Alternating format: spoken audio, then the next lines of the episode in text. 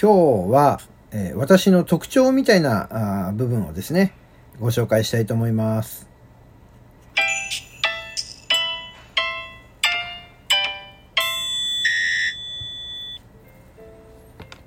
はい、皆さんこんにちは。えーポジティブラジオテトラポットの上から、この番組は日本のクリエイターたちに夢と希望、愛と勇気を与えるため、日々奮闘しているウェブディレクターが本能のままにお届けしている番組です。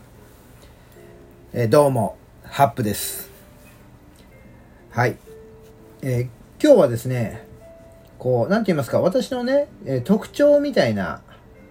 私の、こう、なんていうんですかね、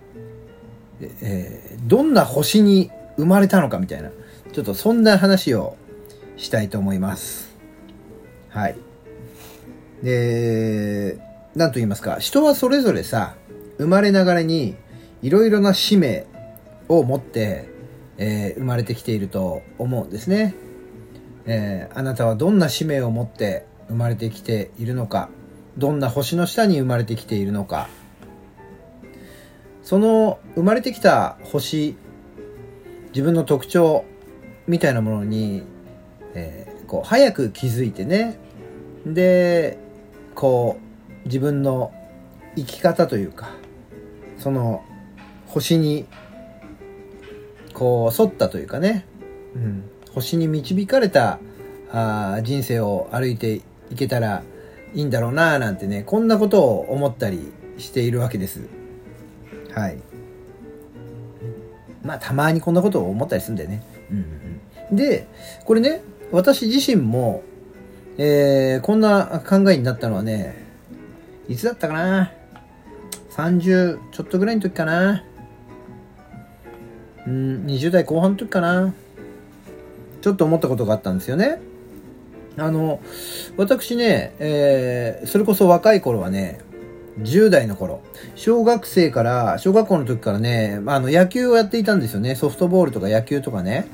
そんなのをやっていてでね昭和47年生まれですのでこの頃ってさあのプロ野球えーテレビのチャンネル権は親父にしかなくてさ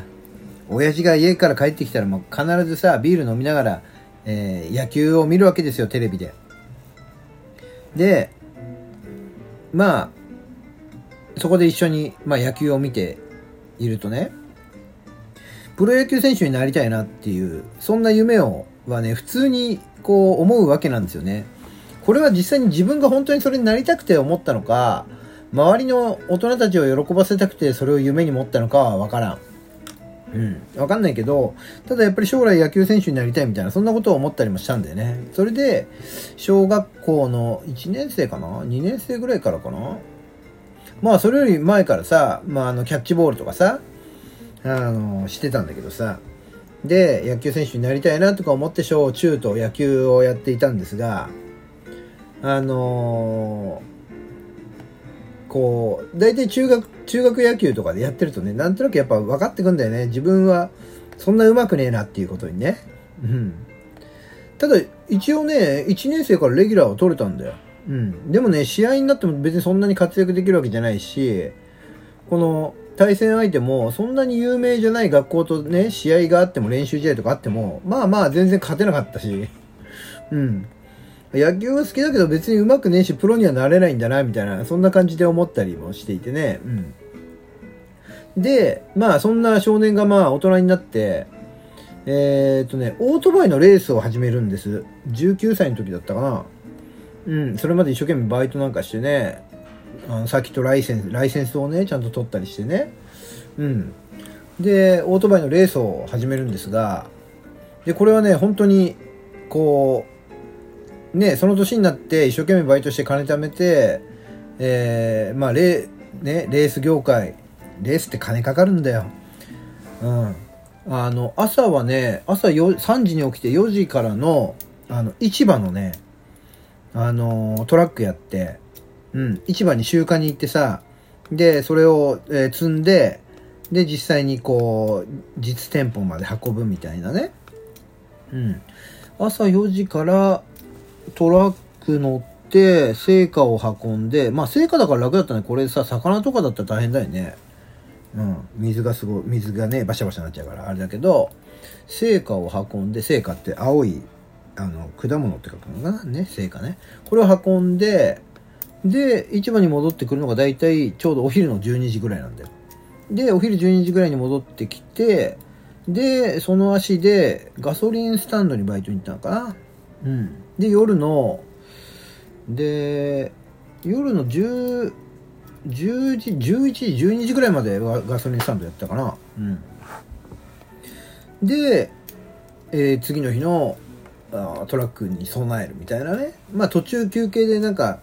あの、トラックの中で寝たりね、休憩室で休んだりもしてたけども、そんなことをやりながら、あお金を貯めて、まあ、オートバイのレースの資金にしてたわけだよね。うん。で、まあ、何かをやろうと思ったら、やっぱりそれでさ、あの、プロになってご飯を食べたいっていうふうに思っていたんだけども、やっぱりね、そういう世界にいると、上には上がいてね、うん。で、こう、まあ夢破れるというか、まあ大して腕もなく早くもなかったからね、引退をせざるを得ないというかね、スポンサーもつかずにという、そんなことだったんですけども、で、まあ引退をして、まあ年齢も年齢だから、まあサラリーマンにね、まあサラリーマンかと思いながら、まあ就職をしてね、うん。それで、まあこのウェブディレクターの前身となる、まあ制作会社にね、あの、入社をして、それからまあこういうパソコンでカタカタやるようなね、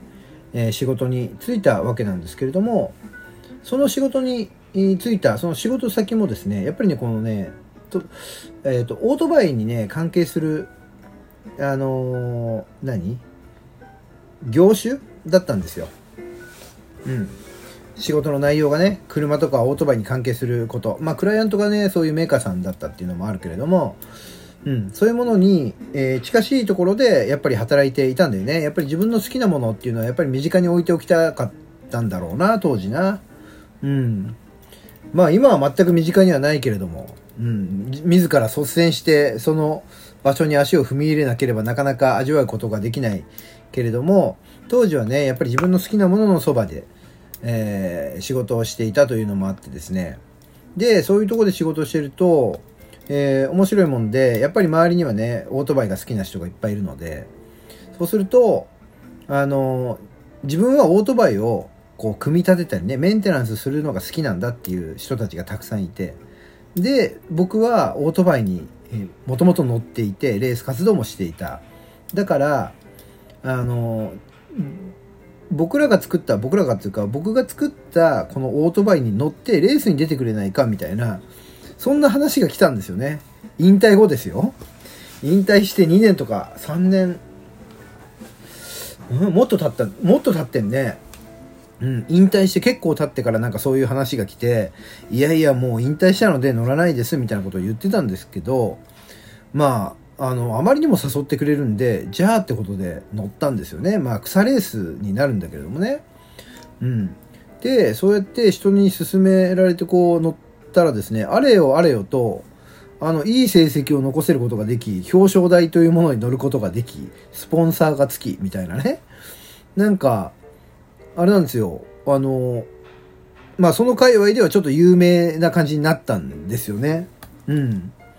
で、まあ、えっ、ー、と、オートバイのレースにはレギュレーションというものがあるんだけども、そのレギュレーションでもね、圧倒的に不利だって言われてるそのマシンね、そのオートバイで、そんな上位を走っているもんだから、いろんな人から注目を浴びたりなんかしてね、とても気持ちよかったりしたんだけども、うん。で、まあ、で、まあそういう話が来たのも結局、えー、前ね、プロになろうと思って、オートバイのレースをやっていて、引退した後に制作会社に入って、その制作会社で、あの、やっぱりその会社の中でさ、こういうことをやってほしい、こういうのをやってほしいっていろんな要望あるじゃない？そんな要望に一つずつさ、自分なりに一生懸命答えていったら、なんかそういういろんな人のつながりができて、ちょっと俺のオートバイ乗ってくれないかみたいな、そんな話になったのよ。でね、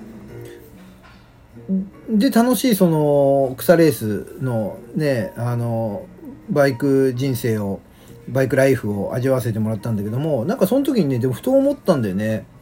その、子供の頃はさ、プロ野球の選手になりたい。で10代後半ぐらい10代の真ん中から後半ぐらいにかけてはさそこからまあ20代の真ん中ぐらいまでずっとオートバイのレースやってたけどプロになりたいと思って一生懸命やってたんだよねでもその夢っていうのは全くこう何？達成はできなかったわけ。だけどだからだけどその会社に入ってさあれやってほしいとかこのバイク乗ってほしいって言われて乗ったらなんか結構いろんな人に重宝されたりっていうね。こう自分がやりたいことをやることではうまくいかないのに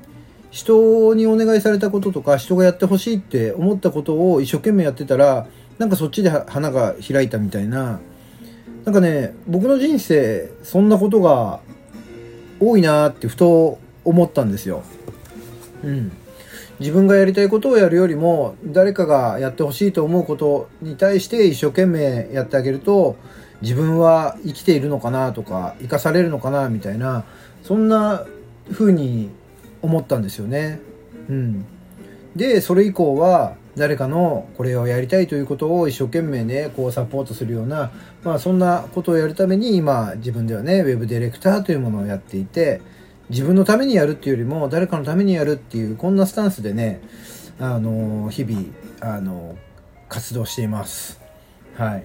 なので私は多分そんな星のもとに生まれたんじゃないかなということでですねこれからもその星のあの導きにですね従って誰かのために、えー、活動していきたいなというふうに思っておりますというところで、えーそろそろ時間になりました。今日はこの辺りで、えー、さよならしたいと思います。ではまた明日。